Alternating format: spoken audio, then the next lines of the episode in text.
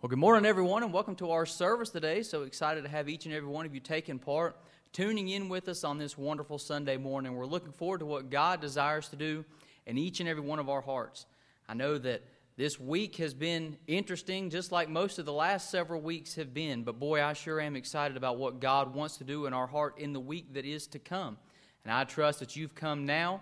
You're sensitive to what it is that the Lord is wanting to do. You've come, even in your living room, looking for what God has for you today, and I know that you won't be disappointed in that. Let's do this. Uh, we're going to open up in a word of prayer. Brother Pat's going to come, lead a congregational song. Then, right after Brother Pat comes, Brother Dean Carmichael is going to make his way forward for our scripture reading this morning. Let's pray.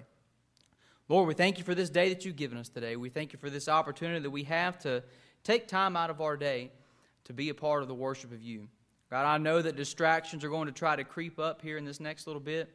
Things are going to happen outside, maybe even in the home, things that will try to steal our attention away from the word that you're trying to bring to our hearts and lives.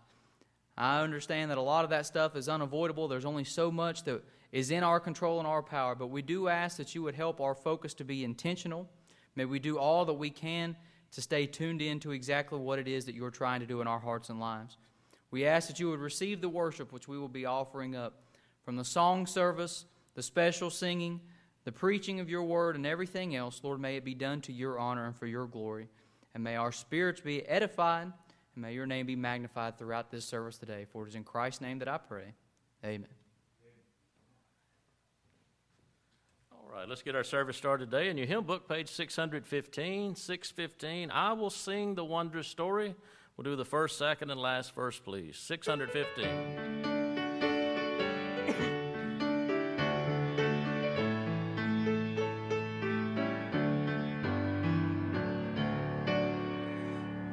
Sing the wondrous story of the Christ who died for me, how he left his home in glory for the cross of Calvary. Yes, I'll sing the wondrous story of the Christ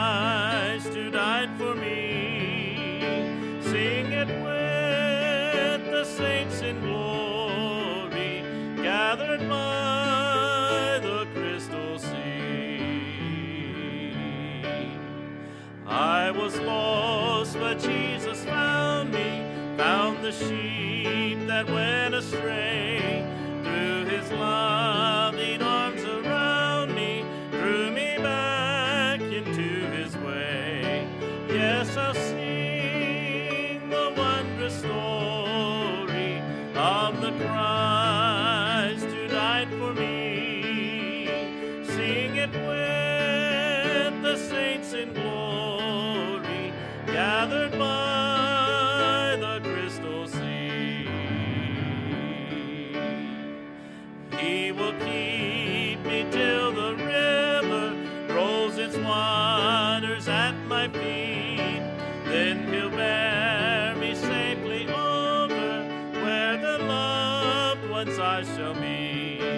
Yes,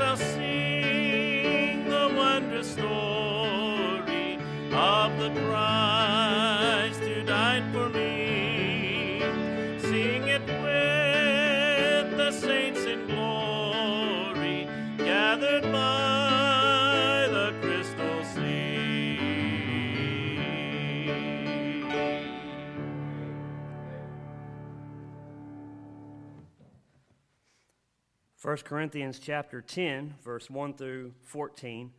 Moreover, brethren, I would not that ye should be ignorant how that all our fathers were under the cloud, and all passed through the sea, and were all baptized unto Moses in the cloud and the sea, and did all eat the same spiritual meat, and did all drink the same spiritual drink, for they drank of that spiritual rock that followed them, and that rock was Christ.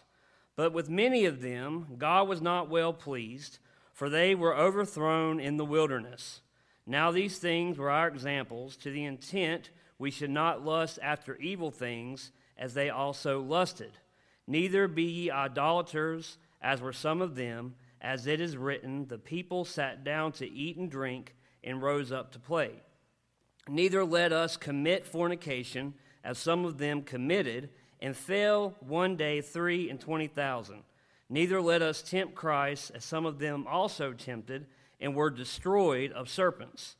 Neither murmur ye, as some of them also murmured, and were destroyed of the destroyer. Now all these things happened unto them for examples, and they were written for our admonition, upon whom the ends of the world are come. Wherefore let him that thinketh he standeth take heed, lest he fall. There hath no temptation taken you, but such as is common to man. But God is faithful, who will not suffer you to be tempted above that ye are able, but will with the temptation also make a way to escape, that ye may be able to bear it. Wherefore, my dearly beloved, flee from idolatry. Heavenly Father, Lord, we thank you for this day. We thank you, Lord, for the opportunity to come to worship in your house, Lord, together as a church. I pray, Lord, for the preaching of your word. Touch our pastor, Lord. Touch the, the, the, the sermon, Lord, that we would see the, the message that you have prepared directly for us, dear God, that we would have open hearts, open minds, and Lord, that we would learn from the past mistakes, dear God, and that we would realize the only way to get close to you is to be submissive and obedient. We say all these things in Jesus' name. Amen.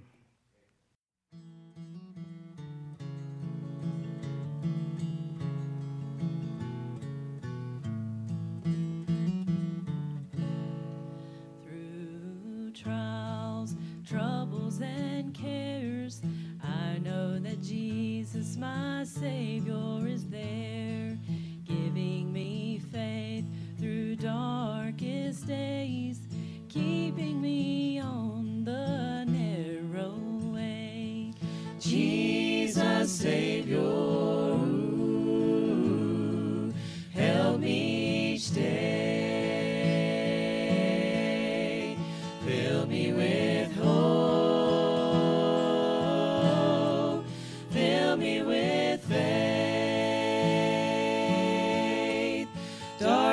retreats at the touch of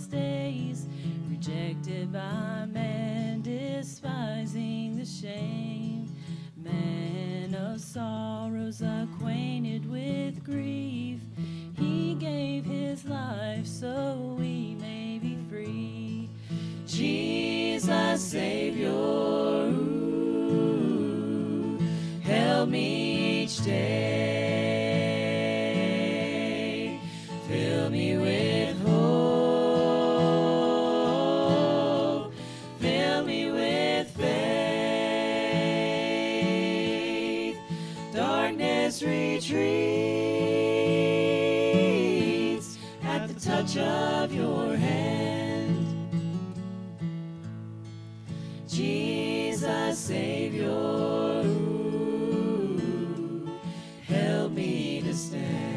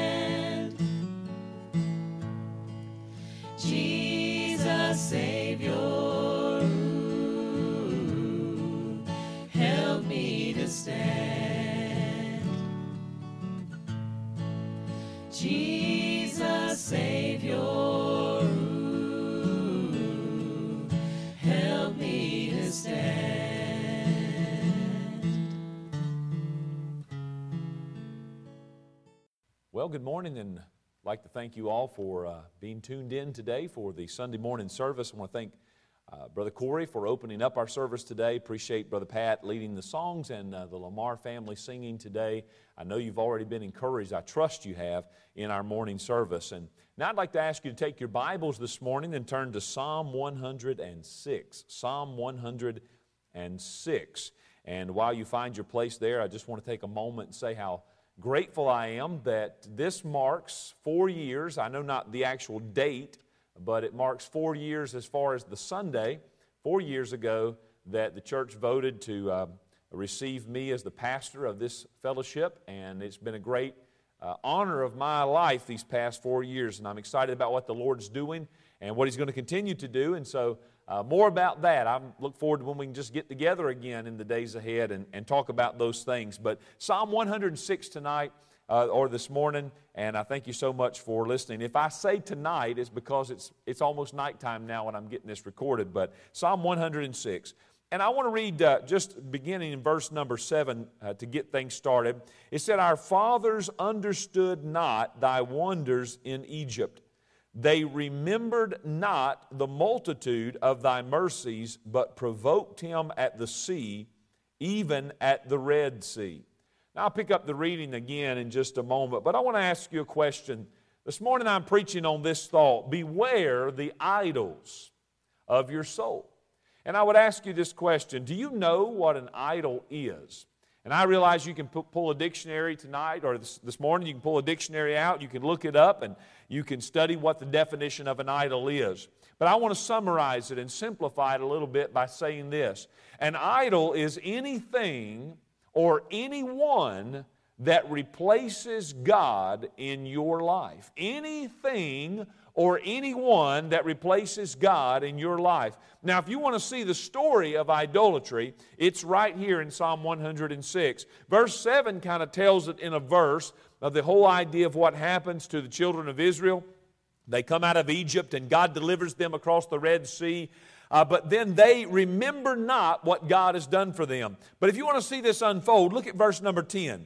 And he saved them from the hand of him that hated them, and redeemed them from the hand of the enemy. And the waters covered their enemies, there was not one of them left. Then believed they his words, they sang his praise. They soon forgat his works, they waited not for his counsel, but lusted exceedingly in the wilderness, and tempted God in the desert. And he gave them their request, but sent leanness unto their soul. And so I want to say to you this morning this thought beware the idols of your soul. You see how the story of all idolatry Every time it happens, it plays out the same way it does right here in Psalm 106. Watch this. Number one, they were saved, they were redeemed, they were brought out from the enemy, brought out from bondage. And so, as a result of that, it tells us that they began to worship, they began to praise God. They were a grateful people, they were excited about what God had done for them. They were free from the bondage that they had been in. And praise the Lord when He saves us. Uh, he makes us free from those things. And then you'll notice, though, what happens is it says that, that soon they forget God. And I tell you, when you forget God, what happens is you begin to try to make life apart from God. You see that in, in the verse of Scripture there, verse number uh, 14, or verse number 13. They soon forgot His works they waited not for his counsel. So they forgot God and they began to make their life happen apart from God or to try to do that. And then the next thing that happens is they turn to other things to satisfy their soul.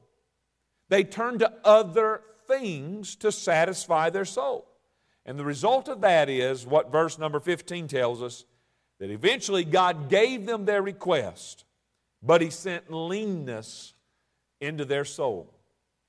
I tell you, I was thinking today about this message that I was going to preach, and I thought about over there in Mark chapter number 8, where Jesus said, What would it profit if a man would gain the entire world but lose his own soul?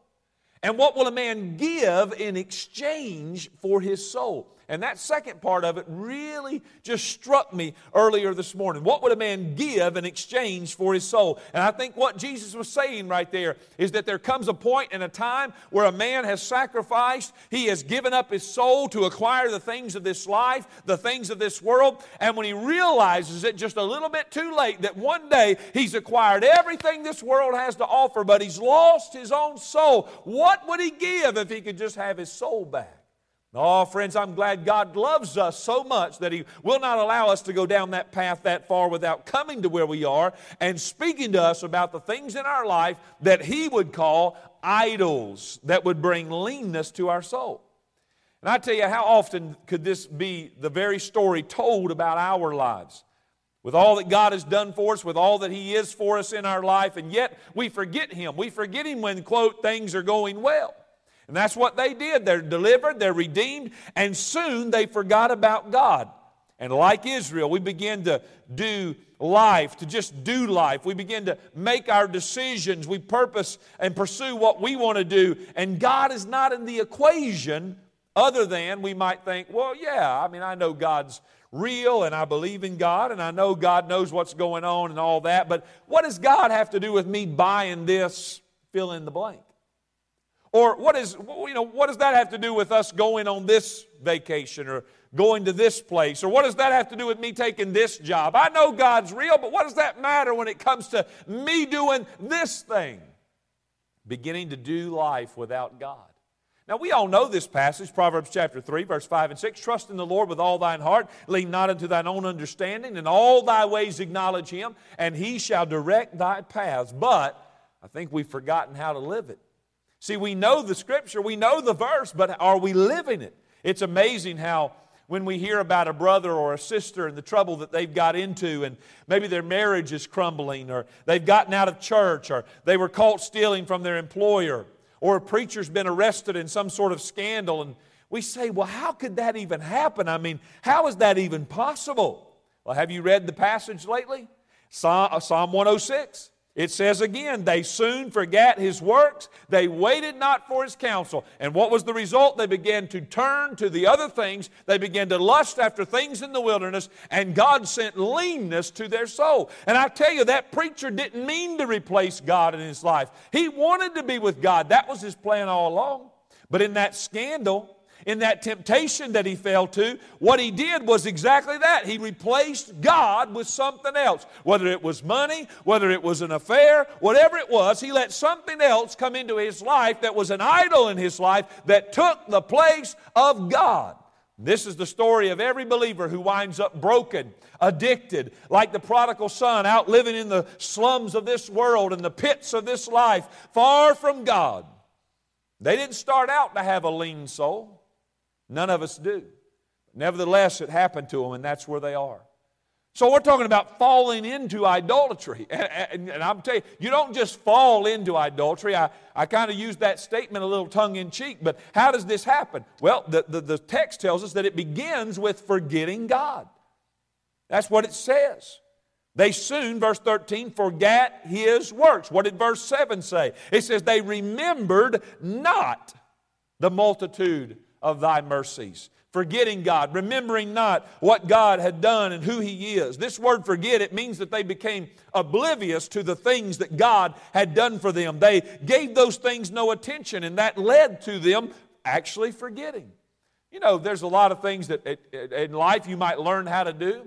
I used to play a bass guitar. Literally, I used to, before I ever played an acoustic guitar, knew anything about the chords of an acoustic guitar, I played a bass guitar three times a week in the church. I mean, I was, that was just what I played. If you put a bass guitar in my hand right now, friends, I've forgotten how to play it. I'd have to have somebody walk me through the whole thing again.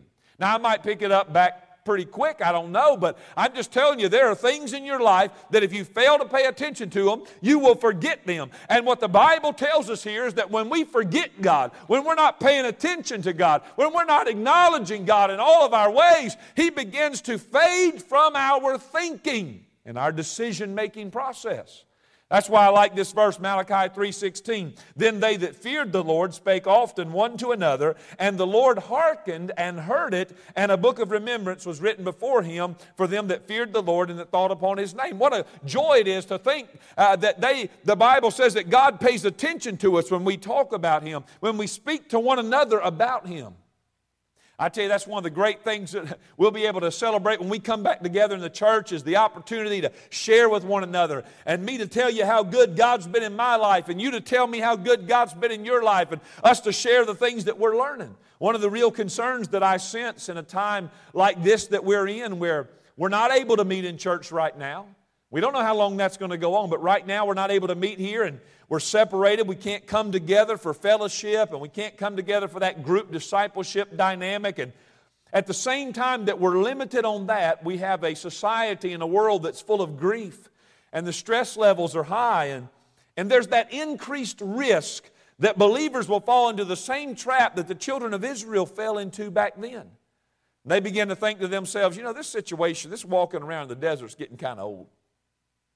What's amazing, I interrupt myself to say, what's amazing is it hadn't been that long since God had delivered them. You know, we think about them wandering for 40 years, but it wasn't 40 years later that they started lusting and bringing idols into their life. Uh, we're talking about weeks. In this situation, they're thinking is getting kind of old, and the Bible tells us they began to think back and remember all the leeks and the onions and the garlics and the fish and all the watermelons they had in Egypt, and they said, You know, I sure would like to have some more of that watermelon and some of that good fish. And, you know, come to think of it, life in Egypt wasn't that bad. And in the middle of the, the circumstances, in the middle of the times, they begin to think back. They forget God. They begin to think about what they used to have, and they begin to be drawn back towards it. You know what happens, friends? If you're not careful, you'll be sitting at home a little bit extra time now, maybe. Or maybe you're just stressed about things, job related, and family related, things going on, and during this season, you begin to think about some of the stuff you used to do that was fun. Some of the stuff you used to do that made you feel better. And you start thinking, you know, that stuff wasn't that bad. And, and I always enjoyed fill in the blank. And before you know it, you listen to me, before you know it, you'll find yourself doing things again that you thought you'd never do again because you forget God and you begin to turn your attention toward the things of this world, other things. It didn't happen overnight to them. It won't happen overnight to us, but it'll happen step by step going down a pathway of idolatry. Beware of the idols of your soul, friends, because here's what happens forgetting led to lusting. When they forgot God, that led to verse 14. But they lusted exceedingly in the wilderness and tempted God in the desert. You know the scary part today? Is you, I, all of us. We can so easily, inside the secrecy of our own four walls, we can fulfill a whole lot of uh, worldly, carnal lust without ever leaving our home. I'm just going to call it out now. Make a note. But hey, Netflix, Amazon, uh, cell phone service, whatever. All these things have worked together to make it possible Possible for what? Possible for us to bring in and set up idols in our home. Hey, t- now listen, you and I both know there's people in our church that they have turned back to watching stuff on TV through Netflix, Amazon, whatever, that 20 years ago they turned away from when they fastened their eyes on God to walk with Him, but now they found themselves being attracted to that stuff again. Some of you, you gave up some bad habits in your life. Let's just call it what it is. You gave up some sin in your life when God saved you and brought you out of, out of Egypt. And boy, here lately, you've been thinking about it again, maybe tasting of it again. I'm going to tell you, those idols will find a way to creep back in. When we forget God, we start turning to lusting. Now, what, what idols am I talking about? I said at the beginning, an idol is anything or anyone that replaces God in your life. Church, every one of us, listen to me, every one of us have a soul. In fact, the better way to say it, every one of us is a soul. And your soul is the essence of who you are. Your soul is the inner life that animates your body. It's from your soul that your thoughts and your feelings of your heart emanate out and you communicate with others. Your soul, now listen, this is important. I'm talking about why we, when we forget God, why do we turn to lusting after these wicked things? Here's the answer Your soul was designed by God to crave certain things. Now, let me tell you, God provided and provides everything you need to satisfy your soul in the right way. Let me say it this way God is everything you need to satisfy your soul in the right way. But make no mistake about it, your soul craves certain things. What are those things? Things like joy, things like beauty, things like peace, things like pleasure. And your soul is constantly searching for those things. It is craving, thirsting, longing to be filled with all of that. I was, uh, I was introduced to a quote earlier in this week that, man, I said, that is exactly, I need these, to share that in the message for Sunday.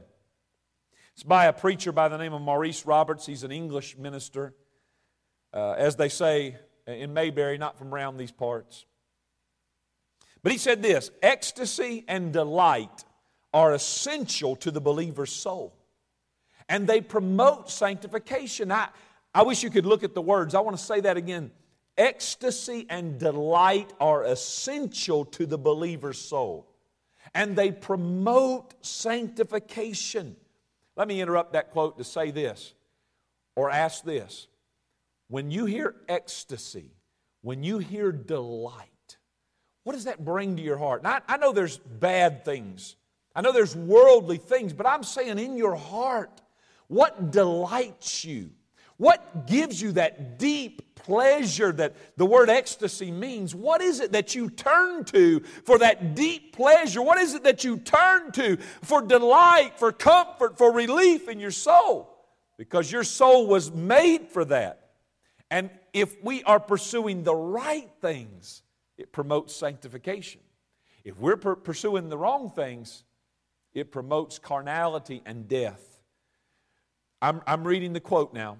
We were not meant to live without spiritual exhilaration. And the Christian who goes for a long time without the experience of heartwarming will soon find himself tempted to have his emotions satisfied from earthly things and not, as he ought, from the Spirit of God. The believer is in spiritual danger if he allows himself to go for any length of time without tasting the love of Christ and savoring the felt comforts of a Savior's presence. When Christ ceases to fill the heart with satisfaction, our souls will go in silent search of other lovers. You hear that tonight, this morning? I'm going to say that 15 times before this is over. But your soul, if it is not finding the delight in the love of Christ, it will go on a silent search to find it through other lovers. Friend, God made your soul.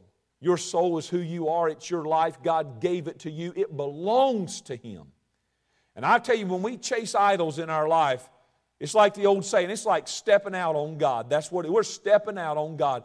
We are adulterers uh, in, a, in a soulful, spiritual way. It is adultery against God to be friends with the world. The Bible said, James, he called us adulterers and adulteresses because we become friends with the world. Well, what do you think idolatry is? It's worldliness because it's godlessness. It is an attempt to find something or someone to satisfy me and to make my life worth living, something or someone other than God. It's to try to make life happen without God. That is the definitive explanation of worldliness. Idolatry is worldliness.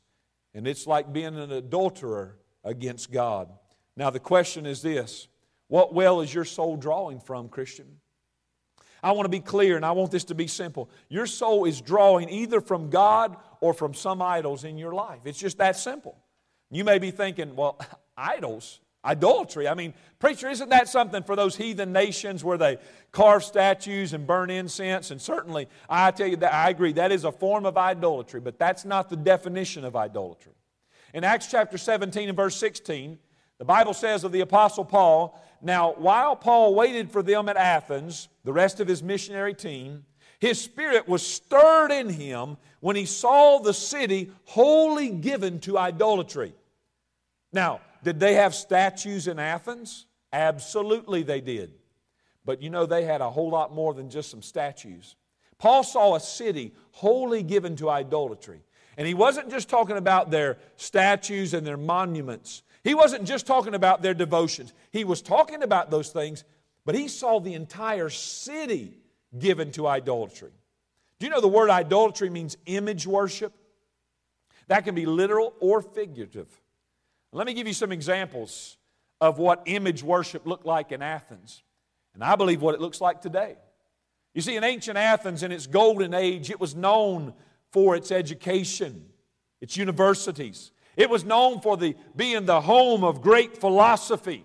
It was known as the home of great medicine. It was known for its art, for its theater, for its literature, for its politics. And this is what the people of Athens were pursuing after. These are the things that they were following after. This was the image they were worshiping. They were worshiping things like high education. They were worshiping things like philosophy. They were worshiping things like the experts of medicine. They were worshiping art and theater and literature and politics. And Paul looked at a city and said, The whole city is given to idolatry.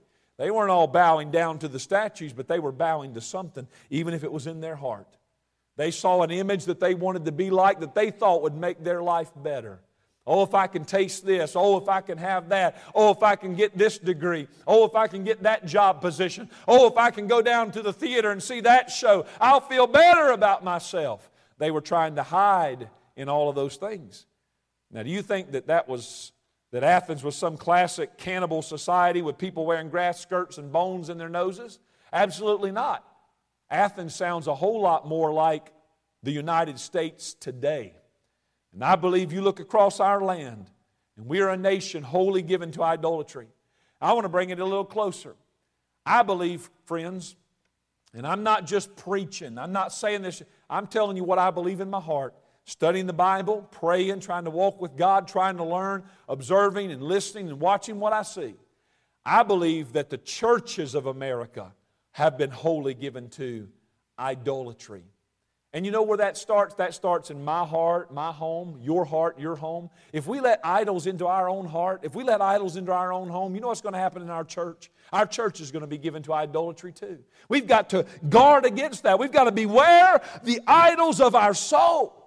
And if idolatry were not an issue for the New Testament believer, well, there sure was a lot of New Testament ink and paper wasted to write on the subject. Paul said in 1 Corinthians 10 14, Wherefore, my dearly beloved, Flee from idolatry. Colossians 3 5. Mortify therefore your members which are upon the earth fornication, uncleanness, inordinate affection, evil concupiscence, and covetousness, which is idolatry. What's idolatry? All those things can be idolatry. Fornication is idolatry. Uncleanness is idolatry. Inordinate, improper affections is idolatry. It's to take something or someone and put it in the place of God in my life. 1 John chapter 5. I want to look at this passage. I just want to read a couple of verses. 1 John chapter 5. And you know the book of 1 John. It's a great letter by the, the apostle, the beloved apostle, and he writes about love. I mean, the whole theme of John's letter in 1 John chapter 5, it's about victory. It's about overcoming. It's about the life of God. It's about the love of God. Watch how he ends his letter in 1 John chapter 5.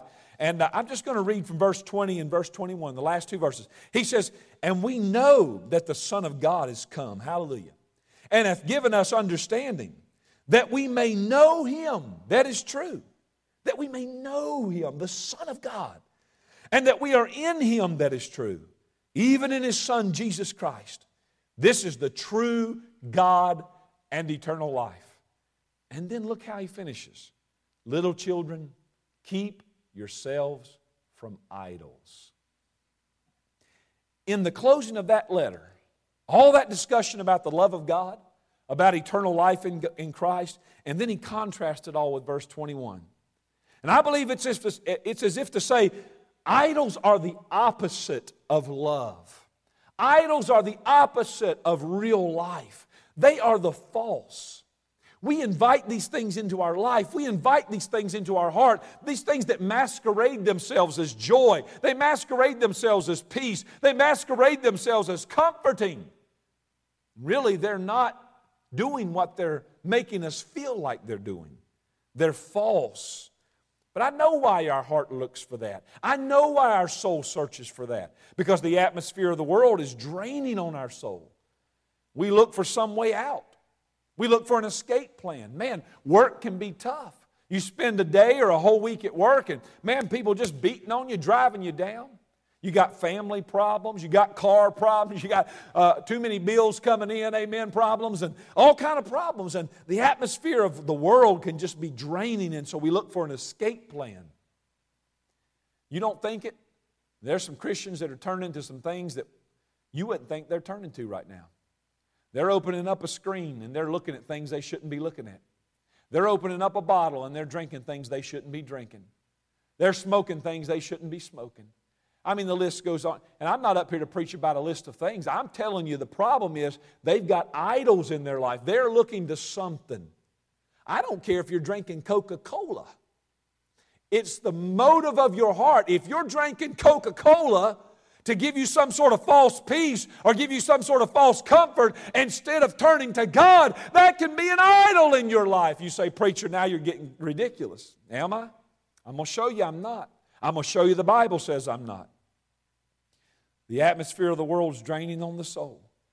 The thing about it is, we can't escape the world through the world's own lust and desperation and expect to find real help. I mean, we can't do that.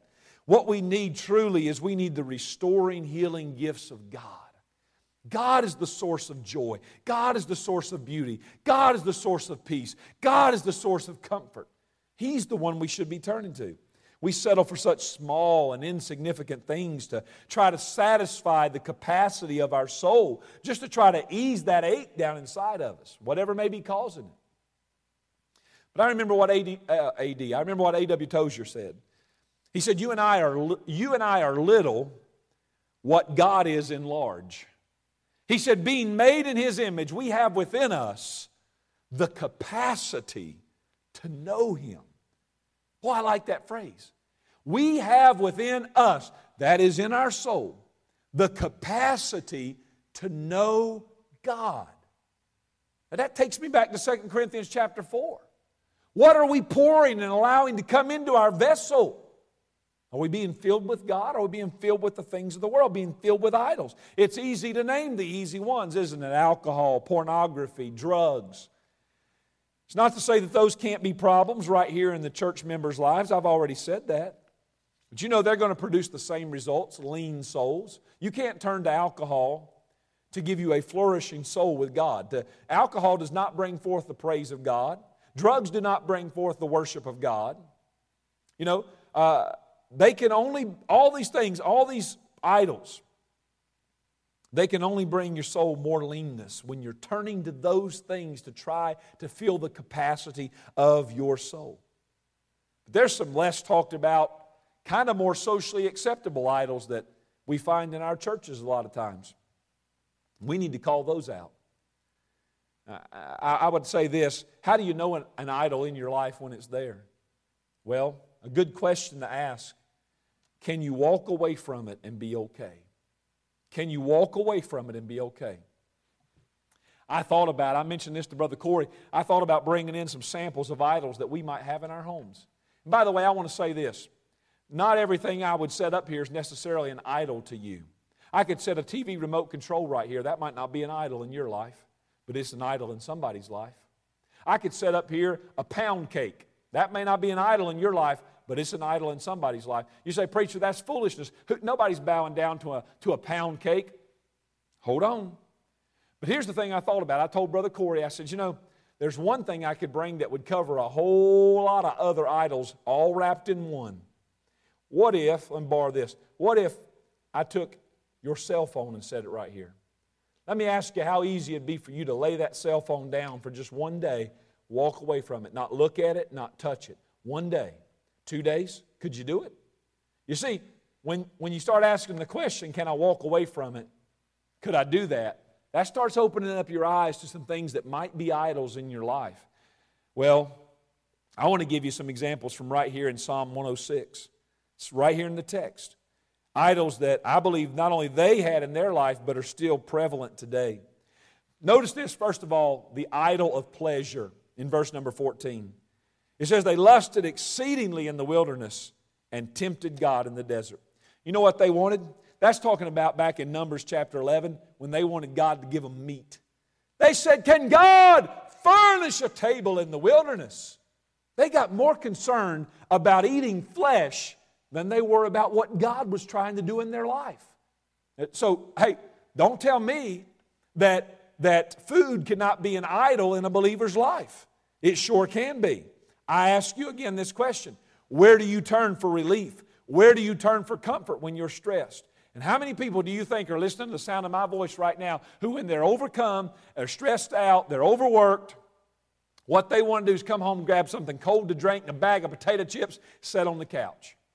They turn to that for relief. And what a, what a frail and, and unfulfilling idol that becomes in their life when there is a God in heaven who says that we're to bring our burdens and our cares to Him. God says, if you carve out a little space in your life just to have a moment of prayer with me, I can relieve that burden in your life, but instead you want a bag of potato chips. I don't have time to tell the story, but I literally listened to a preacher tell a story this week about how he did that very thing at a ministry conference. They went to a hotel room, him and the other minister, and they prayed. They were seeking God. The other man said, Let's pray. Let's ask God's blessing on what was given tonight and on tomorrow's meeting. They prayed. They prayed. When they got done praying, and he left the room, he got to his room, got in the door, and the first thought he had was, Not, boy, it sure is good, Lord, to be in your presence. Not, Lord, I ought to pray some more. Not, Lord, I'm going to lay down in peace and sleep well tonight. He said, The first thing I thought of when I walked through my door was I remembered seeing chocolate chip cookies in the vending machine down the hall. Long story short, he said, I knew God didn't want me to eat them cookies. He even went down the hall, put money in the machine, and the cookie, you know how the arm turns, but the cookies didn't fall out. He said, I knew God was saying, You stop turning to those cookies. You're supposed to be with me. And he said, You know what I did? I went back down the hall to my room and I got more quarters. And I went and put the money in the machine, and two bags of cookies fell. And he said, The Lord smote my heart. I was grieved in my heart because I knew I had that quickly come out of a season of ministry, a season of prayer, and that quickly I went to lusting after chocolate chip cookies and forgot about God. Now, friends, if you're in any way in touch with your soul right now, listen to me, you know that feeling. You know what I'm talking about. Others are listening and saying, ah, it's just silly. Going to tell you something, friend. I worry about those who don't see the reality of the story I just told. The idol of pleasure, not just food and drink. Over there in 1 Corinthians chapter 10, Paul talks about this same thing. He talks about how that they went to lusting after evil things. And Paul says that we're not to be idolaters, idolaters as some of them were. Says the people sat down to eat and drink and rose up to play. Idols, the idols of pleasure games, sports, our entertainment. The list goes on and on and on. Now, listen, I want to make this clear. I'm not talking about honest appreciation for good things in your life. I mean, hey, if Pat Simpson is listening, I know Pat Simpson loves some Chick fil A. Truett Cathy, the founder of Chick fil A, said food is essential to life, therefore make it good. That's why Brother Pat likes Chick fil A so much. And I agree with Truett Cathy. Hey, make food good, you got to eat.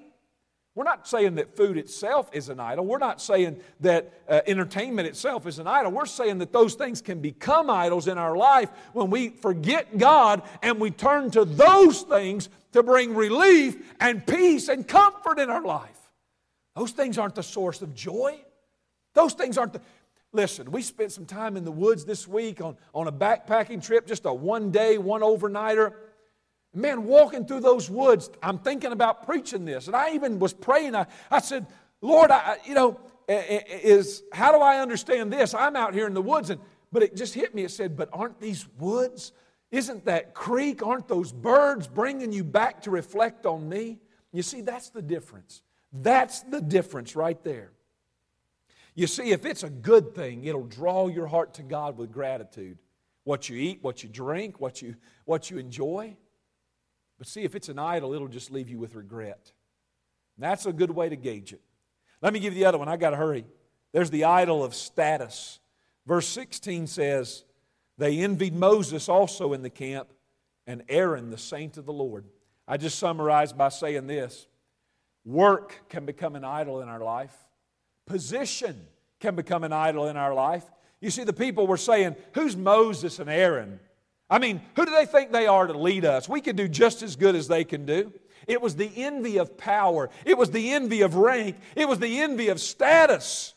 Let me use some terms in line with some of our talking today. When it comes to this being an idol in your life, it's the idol of celebrity. It's the kind of mentality, the attitude that says, you know, people ought to know my name too. People ought to hear from me too. I know I hit it a lot, and I know not all of you are guilty of this, but there are a lot of people using social media to try to create their own pseudo celebrity status because, after all, everybody needs to know who I am, everybody needs to know what I'm doing, everybody needs to know what I think. And I want to say this if you do things to help people, encourage people, try to strengthen people, and they can voluntarily listen and participate, wonderful. But if you're turning to something like a social media platform to give you a sense of affirmation, to give you a sense of identity, that thing's become an idol in your life. Friends, God is the one that wants to speak affirmation into your heart. God is the one that wants to give you the identity of who you really are. It must start with Him, not with these other things. Status is what drives consumerism in our culture. We live in a culture of consumerism. Everybody's got to have the next big thing. I got to drive the big I got to drive the coolest truck, have the biggest house. And debt in America continues to climb because of this consumerism mentality, this idol of status. There's one more that I noticed here, the idol of religion. The idol of religion. Look at verse 19. They made a calf in Horeb and worshiped the molten image. They made a calf in Horeb and worshiped the molten image. You know, religion became nothing more than an idol to them. I want to say tonight, and listen to me because, or this morning, you know what I'm talking about. I, but I want to say this, and, and I know it may sound confusing when I first say it, but listen to, hear me out. Do you realize that church can become an idol in your life? I don't know if you've ever thought about that. But you see, if church has become your source if church is where you turn for affirmation, if church is where you have to come to get something from God or to feel like, let me say this, to feel like you're close to God, I would imagine that somebody like that during this coronavirus season who's not been able to come to church, man, I, they might be bent plumb out of the frame. Now, I understand the, look, I understand the difference. Man, I, I'm telling you, we look forward to being able to come back to church. We need to come together as the people of God. And we miss that. We miss the fellowship. Our soul longs for the joy of the fellowship. Our soul longs for the pleasure of worship corporately. Nothing wrong with that. But if church has become, even before all this, your only source, the only way you feel connected at all to God, Church may well have become an idol in your life. You know, ministry can become an idol for ministers. I think the Pharisees kind of typify that a lot. And I'll be honest with you, as a preacher, I've had to battle that thing in my life. That the work of the ministry doesn't become the replacement for God. And I've confessed this before, I lived a little bit of that. My Army chaplaincy days, the demands, the schedules, the, just the, the calendar and everything and it become that the work and accomplishment and achieving and getting this done and getting those dots connected and getting those missions accomplished became first. God wasn't getting the full attention of my heart. Now, I'm just telling you the truth. It can become an idol. Serving can become an idol. Serving in the church can become an idol. Just ask Martha. Well, she found out, didn't she? Well, she needed to learn what Mary had learned. Jesus is the one we worship not our service, not the church, not our position, not our religion. The list can go on and on, folks. Some people make their family an idol. Some people make their marriage an idol. You talk to, you know, couples that are going through hard times sometimes, and you'll find that one of them has made an idol out of the other. Or, and the other one's probably made an idol out of something else. You find out that Some people can make an idol out of things like even order and perfection in their life. We call it clever clinical names like OCD or whatever. But the truth of the matter is, is that we become so fixated on my life is a mess. My life is a ruin if I don't have everything in order and in its place and everybody in their order and in their place. And if it's not that way, I go crazy. Why is that? Because we're not finding our center in Christ. We're not coming to Jesus with our soul and getting filled with His order, His beauty, His poetry. we got to be careful of idols, church. These things will creep in. See, I doubt very seriously that there's anybody listening right now who in your closet at home you've got a little statue of some being that you pull out and you light incense to and you bow and pray to. That's not what we're doing. Tell me, what is the great difference between that, coming home at the end of a stressful day, making no time for God, creating no sacred space for God, but just plopping down on the, tel- on the couch in front of the television and zoning out because it's a way to escape, it's a way to feel relief. And it's not just TV, it's the cell phone, it could be books, it could be anything. Not all of it's bad in and of itself, it's what we've allowed it to become. It's become a replacement for God. If I could start over and preach the message again, I would say anything that becomes a replacement for God in our life is an idol. Little children, keep yourselves from idols. I've been sharing on Sunday night a, what I've called a Sunday evening meditation. It's kind of turned into a follow on to the morning message, and I'm going to do that again for this Sunday evening. And I want to address in that follow on meditation some things about how we overcome these idols in our life. But right now, right now, I want to ask you to bow in prayer with me because this is where it begins. Lord, we can't do this on our own. We got to have you. God, you alone are the one that can break the power of any idols in our life. And Lord, I've read the scriptures and I'm going to share some of those things this evening. But God, in the Bible, you just are constantly coming back for your people. You never leave us. You never left Israel in their idolatry. You always went after them, God. You always called them back to yourself. It is your great love. God, I thank you for your mercy. It's mentioned in that psalm several times. It's the mercy of God. Thank you for being merciful to us, Lord. Lord, sometimes we're so foolish. We just let things into our life and we start enjoying them, and then we start enjoying them too much, and before long they start replacing our time with you. They replace in our heart and our soul what you used to have. We used to come to you for peace. We used to come to you for joy. We used to come for you for counsel. We used to come to you for affirmation, for our identity. And now we're looking to all these things to try to give us that. And our souls are becoming leaner and leaner and leaner. Oh, God, forgive us. And God, bring restoration. Church, as you pray, what's the idols that God has brought up in your heart today? Preacher can't name them all, but the Holy Spirit can name yours. The Holy Spirit has identified something in your life. Will you begin right now by confessing this, by seeking repentance, asking God to deliver you from the idols? Lord, I pray for all of our people in, in the power and the authority of Jesus' name. Give us victory over the idols of our soul. Amen. All right, for our closing hymn this morning, let's turn to page 676 in your hymn book, The Lily of the Valley. We'll sing all three verses. The Lily of the Valley.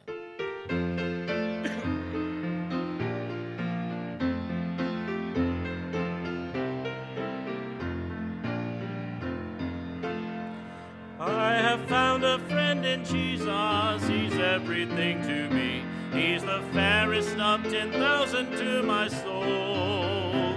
The lily of the valley, in him alone I see all I need to cleanse and make me fully whole. In sorrow, he's my comfort, in trouble, he's my stay. He tells me every care on him to roll. He's the lily the fairest of ten thousand to my soul. He all my grief has taken and all my sorrows more. In temptation he's my strong and mighty tower. I have all for him forsaken and all my idols torn from my heart, and now he keeps me by his fire.